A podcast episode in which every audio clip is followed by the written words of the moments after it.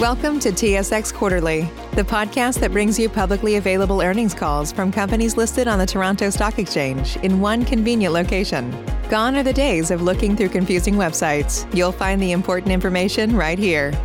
Enjoy the call.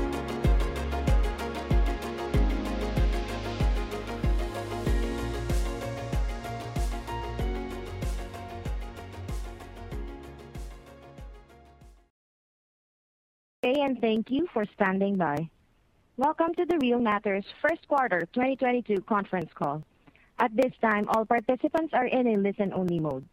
After the speaker presentation, there will be a question and answer session. To ask a question during the session, you will need to press star one on your telephone. Please be advised that today's conference is being recorded. If you require any further assistance, please press star zero. I would now like to hand the conference over to your speaker today, Lynn Borgard. Thank you. Please go ahead. Thank you, operator, and good morning, everyone. Welcome to Real Matters Financial Results Conference Call for the first quarter ended December 31st, 2021. With me today are Real Matters Chief Executive Officer Brian Lang and Chief Financial Officer Bill Herman. This morning before market opened, we issued a news release announcing our Q1 results for the 3 months ended December 31st, 2021. The release, accompanying slides, as well as the financial statements and MD&A are posted in the Investors section of our website at realmatters.com. During the call, we may make certain forward-looking statements which reflect the current expectations of management with respect to our business and the industry in which we operate. However, there are a number of risks, uncertainties, and other factors that could cause results to differ materially from our expectations.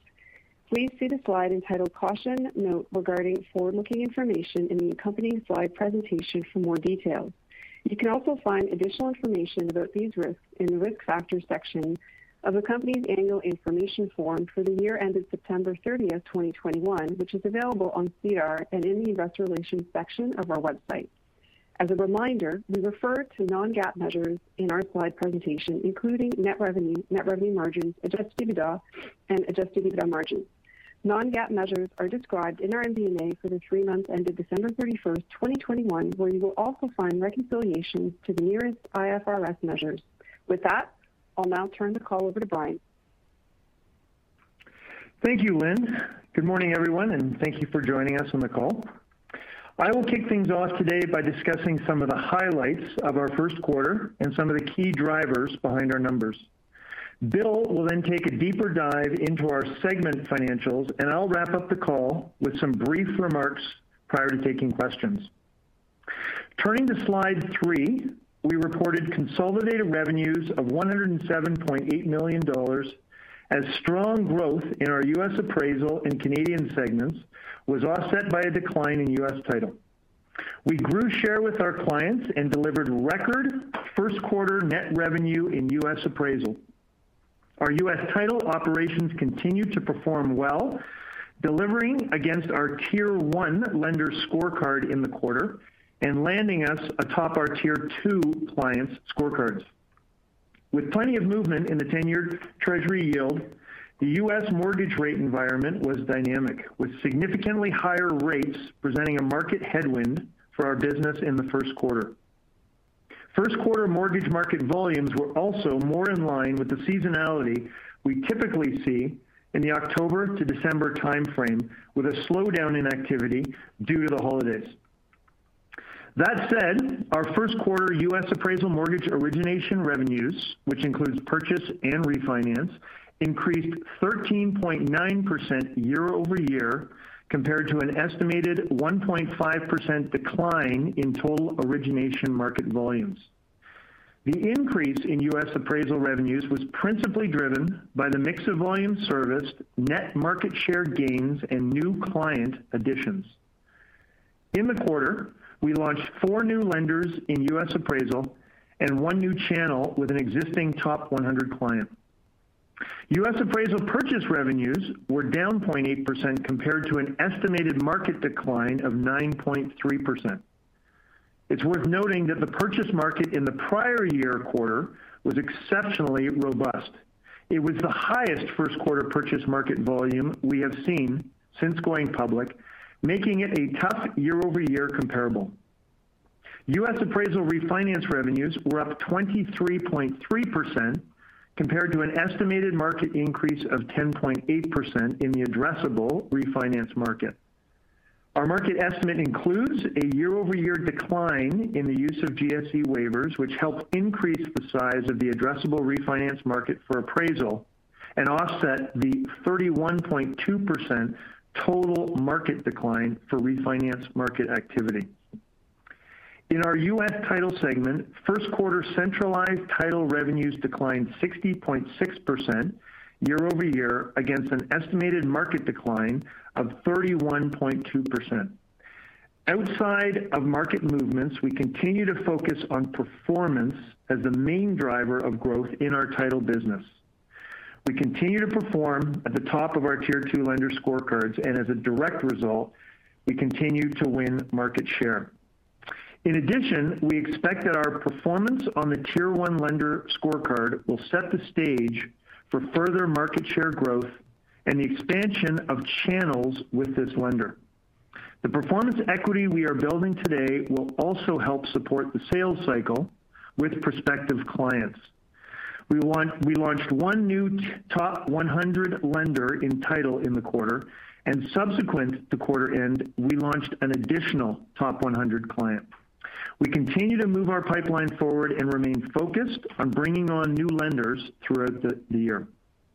In our Canadian segment, first quarter revenues were up 13.2% year over year from increasing market share with certain Canadian clients and increased revenues from insurance inspection services. With that, I'll hand it over to Bill. Bill? Thank you, Brian, and good morning, everyone. Turning to slides 4 and 5 for a closer look at our financial results. U.S. appraisal segment revenues increased 14.1% year over year to $79.3 million due to the mix of volume serviced, net share gains with existing clients, and new client additions, which were offset in part by lower estimated addressable market volumes.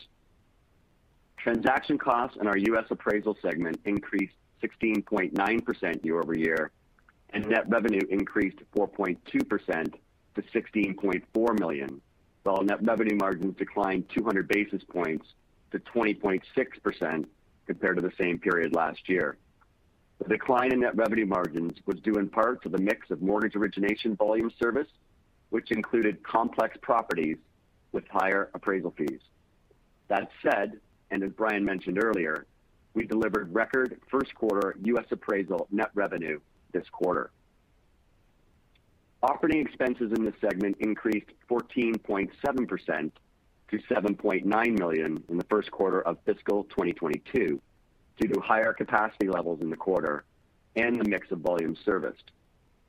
Adjusted EBITDA in U.S. appraisal decreased modestly to $8.6 million from $8.8 million in the first quarter of fiscal 2021, and adjusted EBITDA margins contracted to 51.9% on lower net revenue margins and higher payroll costs due to higher capacity levels in the quarter and the mix of volume serviced. Turning to our U.S. title segment, revenues declined 59.4% year over year on lower estimated refinance volumes of 31.2%. Diversified revenues totaled $0.5 million, representing a decline of $1.9 million from the first quarter of fiscal 2021 as a result of rationalizing this service offering last year. Transaction costs in our U.S. title segment decreased 58.9%, while net revenue margins were strong at 66.4%. The modest contraction in net revenue margins against the same quarter last year was due to the flow of volumes between comparative quarters, partially offset by higher net revenue margins from diversified title and other title revenues. Operating expenses in this segment decreased $4.8 million to $10.3 million in the first quarter of fiscal 2022 due to lower volume serviced. Adjusted EBITDA was $0.4 million in the first quarter of fiscal 2022, down from the $11.6 million we posted in the same quarter last year. And adjusted EBITDA margins contracted to 4.1%, owing to the impact of lower volumes. As we've done in the past, we'll continue to manage operating expenses relative to volume service, while ensuring that we make the right decisions to support our long-term objectives. In Canada, revenues increased 13.2% on a year-over-year basis to 12.2 million, while net revenue margins contracted by 180 basis points due to the mix of appraisal services supplied and appraiser onboarding. Canadian segment operating expenses were 0.7 million in the first quarter, up from 0.4 million in the first quarter of fiscal 2021, and adjusted EBITDA margins decreased to 57.7% from 73.7% in the same quarter last year due to an increase in operating expenses attributable to higher payroll and related costs, other expense, and FX. Last year, we redeployed certain Canadian staff to service the title business, with the resumption of more normal operations in Canada following the removal of certain COVID restrictions. These employees have returned to the Canadian segment. In total, first quarter consolidated net revenue was 28.8 million compared to the 44 million reported in the first quarter of fiscal 2021 due to lower revenues in our U.S. title segment. Consolidated net revenue margins were 26.7% in the first quarter of fiscal 2022, down from the 36.6% we posted in the first quarter of fiscal 2021, reflecting lower margins in our U.S. appraisal and Canadian segments and lower net revenue generated by our U.S. title segment. Consolidated adjusted EBITDA was 5.9 million in the first quarter of fiscal 2022, down from 17.4 million in the same quarter last year. And consolidated adjusted EBITDA margins decreased to 20.6% due primarily to lower volume serviced in our U.S. title segment. Turning to the balance sheet, we ended the quarter with cash and cash equivalents of 73.3 million at December 31st, 2021. In the quarter, we directed 100% of the free cash flow we generated this quarter to share purchases under our NCIB, purchasing approximately 700,000 shares at a cost of 5.1 million. At the end of the quarter, we still have 3 million shares remaining under our current NCIB, and we intend to continue to be active in the NCIB, which we will balance with other strategic opportunities as they present themselves. With that, I'll turn the call back over to Brian. Brian? Thanks, Bill. Overall, we're feeling good about the business as we continue to focus on operational performance, managing scale, launching new customers, and driving market share growth. The long-term potential for our business has not changed, and we remain confident that we will achieve our fiscal 2025 objectives.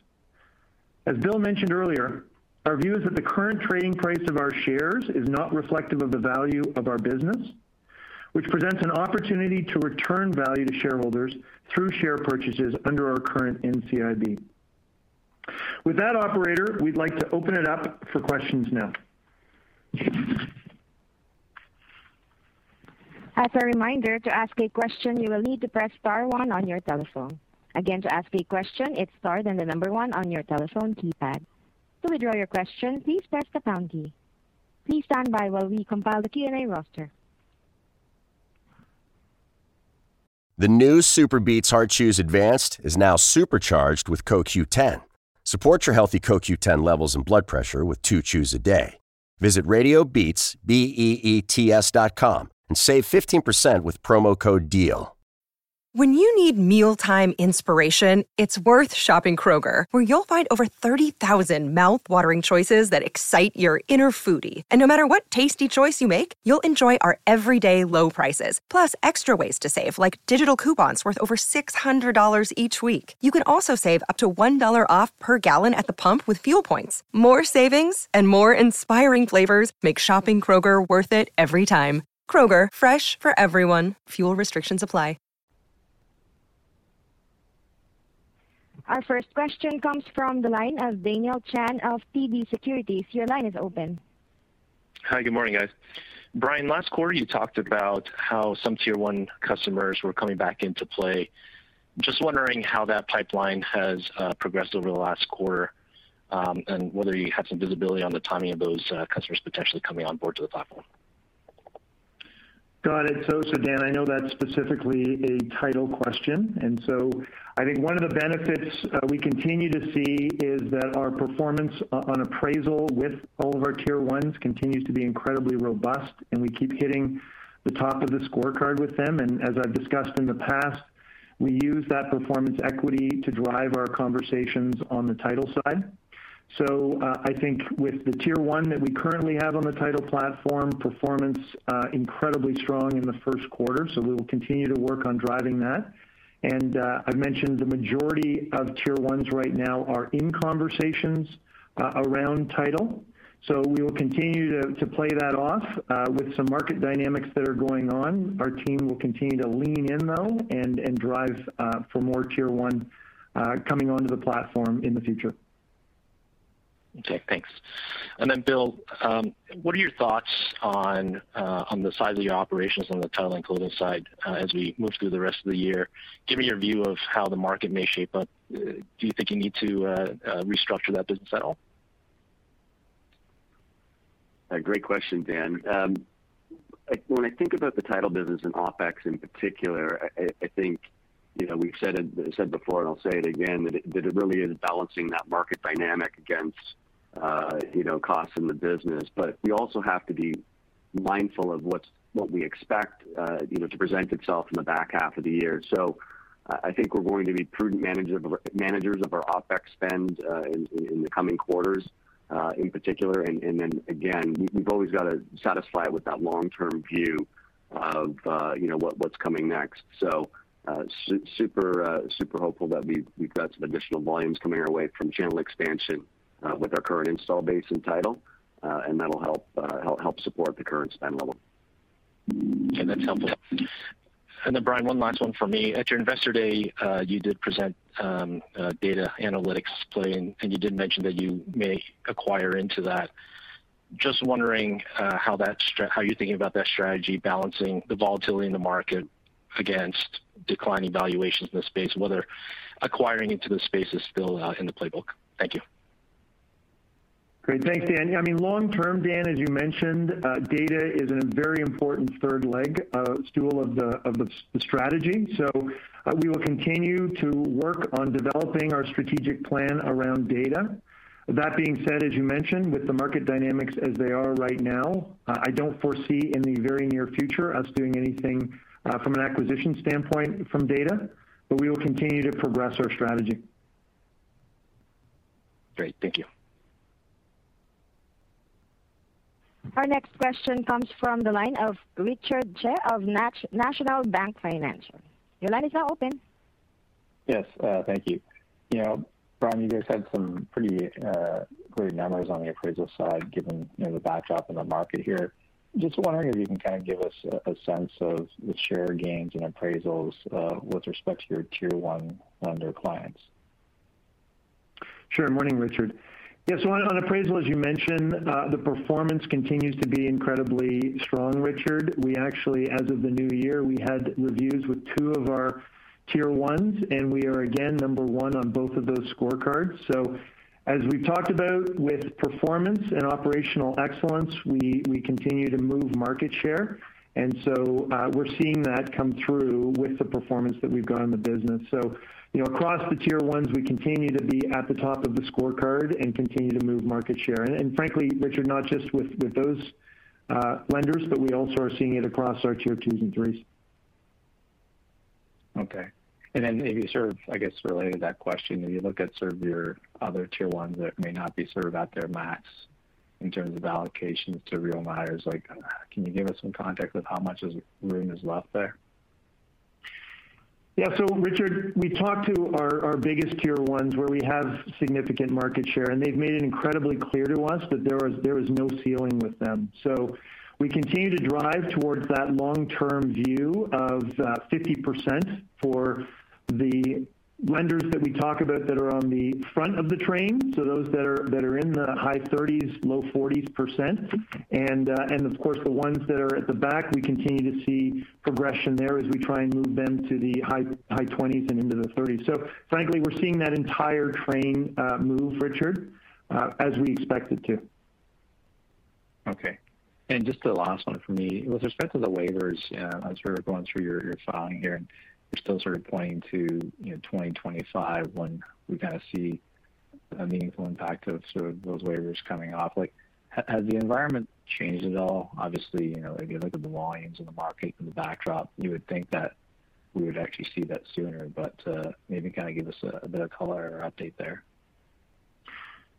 Sure. I mean, if we look back at least quarter over quarter, Richard, we see last year we were up in the 30+% range. This year, our expectation is that we'll be down in the lower 20% range. So we're definitely seeing the progress that we had looked for with declines in the waiver rates. As we look out, Richard, I mean, unfortunately, it's difficult to comment on what's going to happen with the 10-year over the next couple of quarters and other dynamics in the market. But our view, again, continues to be that long-term, that waiver rate will continue to come down. You're going to get it no matter what, in our view, over the next few quarters. If refi continues to come down, rate refi, and we see cash out coming back up. If I reflect back to 2018, 80%, when we saw the rates moving up, 80% of the refinance volume was cash out volume, and with over $9.1 trillion of value in homeowners' homes, and from what we can see from research, a fair bit of appetite for home renovations and those sorts of things. We have a feeling there will still be a pretty decent refi market as we go forward, but therefore that mix of the what's in the waivers will definitely, I think, continue to drive that waiver rate down. Okay, great. Thank you. Thanks, Richard. Our next question comes from the line of Thanos Mossopoulos of BMO Capital Markets. Your line is now open. Hi, good morning. Brian, can you speak to, just given all the volatility in the market, is that having any impact on customer behavior in terms of how the lenders are thinking about how they allocate share, or with respect to your title discussions in terms of how they're thinking about bringing on a new supplier? Yeah, so Thanos, I was fortunate enough to spend some time last quarter with our tier one in the title space with the leader of that group. And what they shared with me is as they looked out over the year, within their customer base, they felt they had 40% of their customers that were still refinanceable, up to 4%. So still a significant target within their own customer base. So as they were looking at capacity planning for the year, frankly, they were looking at keeping it quite steady. So I think the dynamic that we'll see play through the sort of back part of this quarter and usually launches with Super Bowl, where one of the bigger players in the market does a lot of advertising around Super Bowl. We then see a more aggressive advertising plan generally across the board. So we'll see how that plays through and therefore generally what type of volume that along with, of course, the 10-year sort of plays through in the market. So that's, I think generally we're seeing our lenders be quite thoughtful about what they think the opportunity is this year. They still think there's a strong market for refi. They definitely will need to dig into their customer base in order to encourage some of that refi activity.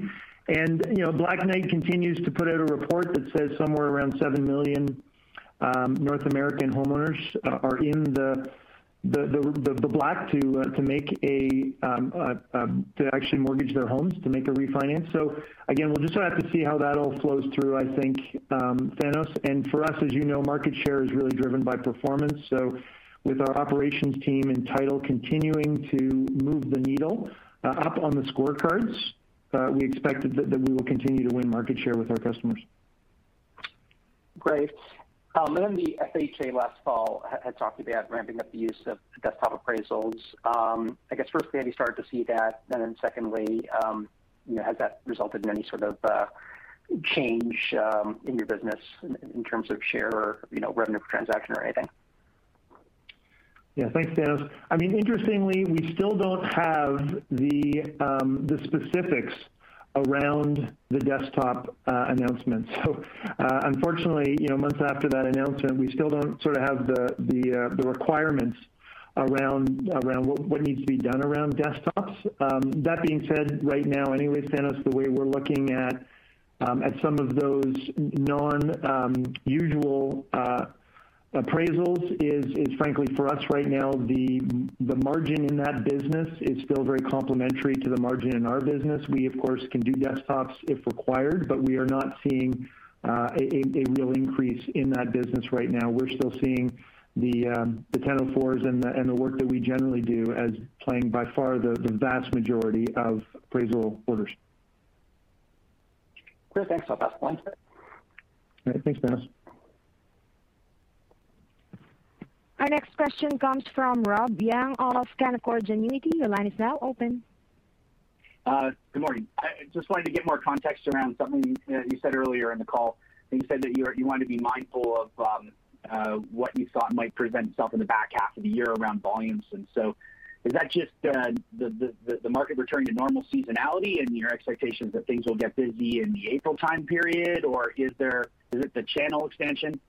Maybe we put some more context around that, if that was just a title comment or just a general comment. Sure. Well, I mean, interesting you bring that up, Bob. I mean, that would impact both of our businesses. I think the original comment was a little bit more around title, but as you know, seasonality really starts kicking in around March, April. So on the appraisal side of the business, we should see some robust growth there, just because we assume that purchase will be a strong part of the program for Q3 and Q4. I think that comment, when it was made earlier, was more around title and our view that with market share, we assume to continually gain market share with the performance that we're seeing against the Tier 1 and Tier 2. But beyond that, we've talked about channel expansion, and so our view is that in Q3 and Q4, we should see some of that channel expansion with both the Tier 1 and the Tier 2 that we launched last year. So I think that's more specifically what that comment would be about, Rob. Okay. And then I wanted to just maybe in a very simple way understand better you said that there was share gain in title, but the title revenue decline is quite a bit higher than the estimated market decline that you gave. And so I'm trying to put those two statements into context. How were you gaining share against, the steeper decline relative to the market? Yeah, so I mean, our focus, as you know, Rob, has been on freeing up capacity in our system to make sure that we are very focused on performing and driving operational excellence with the Tier 1 and Tier 2s that we have on the platform today. And so that performance, we know, drives market share. We see the benefit in market share growth with those customers. And so that's why we are focused in the second half of the year on continuing to grow market share with those customers and expand our share with those customers. So sometimes that comes with some challenges with the Tier 3s and Tier 4s, but as you know, we are wholly focused on driving Tier 1 and Tier 2 performance and market share. Okay, and I guess the other thing that could be a driver is the emphasis of the Tier 3 and Tier 4 earlier in the year. Is that still something that's in place, or have you started to re-engage with some of those customers you emphasized to provide more capacity? Yeah, we've been fortunate there, Rob. We have had some win-backs, but as I say, I mean, the real focus long-term for the 2025 targets is to make sure that we continue to move the Tier 1s and Tier 2s in the right direction. Okay. Okay, thanks for taking the question. All right, thanks, Rob. Again, if you would like to ask a question, please press star, then the number 1 on your telephone keypad. Our next question comes from the line of Gavin Fairweather of Cormark. Your line is now open. Oh, hey, good morning. I thought we could start on U.S. title and focus on your Tier 1. I think it's been 3 quarters that it's been live now, and I think initially you'd said that you were targeting 5 to 10% share over the course of the first year. So maybe you can provide us with an update on how you're tracking against that target and any thoughts on where your share with that client could move over the second year of going on? Thanks, Gavin. Yeah, so I think we shared at the end of last year that we'd had a very good year with the Tier 1. And to your point, we talk about getting to 5 to 10% in the first year. And after the first couple of quarters, we were very fortunate to have got ourselves into the double digits. So we continue to focus on ramping that share, Gavin, and we will continue to focus on ramping that share. I think one of the unique opportunities there is beyond driving just the share with the business we have today is to expand the channels with that customer. And as I say, I think we're very optimistic, barring market movements, et cetera, but we're very focused on bringing that channel up live in the second half of this year. So that's really, I think, where we're going with Tier 1s, continue to perform, continue to win market share in the core business, and then diversify into another channel. That's great. And then just secondly, for me in U.S. Appraisal, the net revenue margins have been kind of hovering just over 20% in recent quarters, given kind of the shift in mix towards more complex jobs. I guess I'm wondering if that's a good run rate for now. Do you see a pathway to maybe back towards the 23 or 24% level, you know, perhaps by passing on some of the increased costs that you're seeing onto the lenders? It's a good question, Gavin. I'm going to ask Bill to take that question. Bill? Sure. Thanks, Brian, and great question, Gavin. I think in the short term, Gavin, I would say to you, there's still elevated levels of refinance activity, and so as a consequence, I think we're still sitting firmly in the more complex camp, at least in the near term. So, from a run rate perspective, I would think somewhere in the neighborhood of what you saw in this first quarter of the year would probably be fair for at least the next couple. But certainly longer term, once the refinance market starts to settle and cool down a bit, then we fully expect margin expansion easily up into the 23, 24%, which where we were pre-COVID, and then secondarily, I think we've still got, as you know, lots of room to expand into the 26 to 28% range by 2025. Great, that's it for me. Thank you. Our next question comes from the line of Martin Toner of ATB Capital Market. Your line is now open. Hi, thanks guys for taking my question. So you've lost share in title for 3 quarters now. Can you guys talk a little bit about the pace of increase at the Tier 1 and when that those market share losses might turn around? Yeah, so Martin, I think when we take a look at the title business, we've looked back, as you know, and communicated that we made some decisions around our Tier 3, Tier 4 portfolio in order to open up the capacity to take on the Tier 1s and 2s. And so our view is I think you should see that market share ramp start moving in the right direction in the second half of this year, aligned with market share growth with our current customers, as well as that channel expansion piece. And then layer on top of that, new customers, as we mentioned, we brought in sort of during the quarter and just subsequent to the quarter, we brought in 2 more top 100 customers. So I think you'll start seeing that momentum continue into the second half, and you should see that market share start tracking in the positive trajectory. That's great, thanks. Now, with some of the estimates out there for the refinance market, even with share gains, it might be tough to not lose more volume. What might that mean for EBITDA in title? So I think that question is around, I believe anyways, is around how do we manage our cost base, Martin, depending on the volumes in the market. And so I think there's 2 ways we look at that.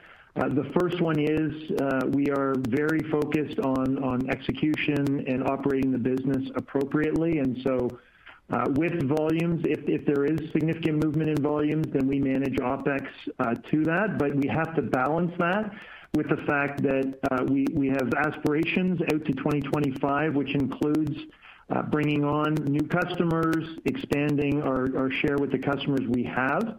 And that performance that we've got with our Tier 1 and Tier 2, that, of course, is paramount for us, that we continue to drive the types of results that we're seeing on their scorecards. So I think that's the balance that we have, Martin, as we look forward. We look forward to some of the short-term headwinds that we're experiencing, and I think we've demonstrated in the past that we are quite agile in managing our OPEX around that, but we also need to ensure that we keep some OPEX capacity for our expected expansions in market and our market expansions as well as our new customers that we're expecting in the second half of the year. Great. Thank you very much. If I can ask one more. In the MD&A, it references timing of orders as a reason for lower margin in title. Is that, I mean, that sounds like share gains are kind of kicking in.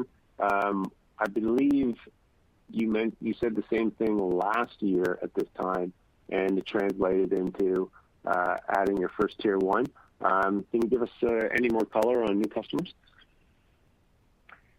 Yeah, I can, Martin. So when we talk about flow, the reason we address that is because that is very relevant for our net revenue margin in title. So flow for us simply means that from the start of a title order, it takes us somewhere around 45 days until we see the revenue, and there's some expenses that we need to take up front. So when you see very strong margins, as you saw this past quarter, it often means that we are delivering more in that quarter. Therefore, we're realizing more revenue than we are necessarily spending on orders. And again, a chunk of that has to do with the 10-year treasury, the trajectory that we've seen on that moving up, and potential impacts, headwind impacts from volume as we look forward. So that's really the dynamic that plays there. It's not relative to just a particular launch of one or another, but really the dynamics between how the market is moving and therefore how we are closing and opening orders within that particular quarter. Got it. Okay, thank you. That's all for me. Great, thanks. There are no further questions coming in at this time. Please continue. Okay, well, thank you, operator. That I think then wraps things up for today. Appreciate all of you joining the call, and please take care. Thank you. This concludes today's conference call. Thank you for participating. You may now disconnect.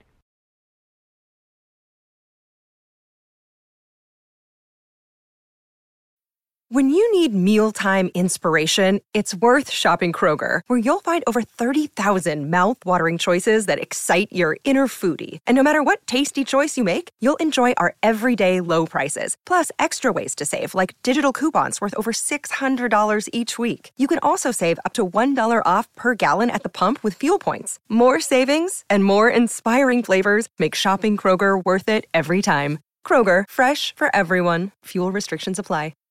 Save big on brunch for mom, all in the Kroger app.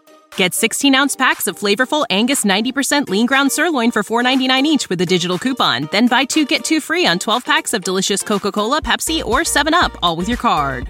Shop these deals at your local Kroger, less than 5 miles away. Or tap the screen now to download the Kroger app to save big today. Kroger, fresh for everyone. Prices and product availability subject to change. Restrictions apply. See site for details.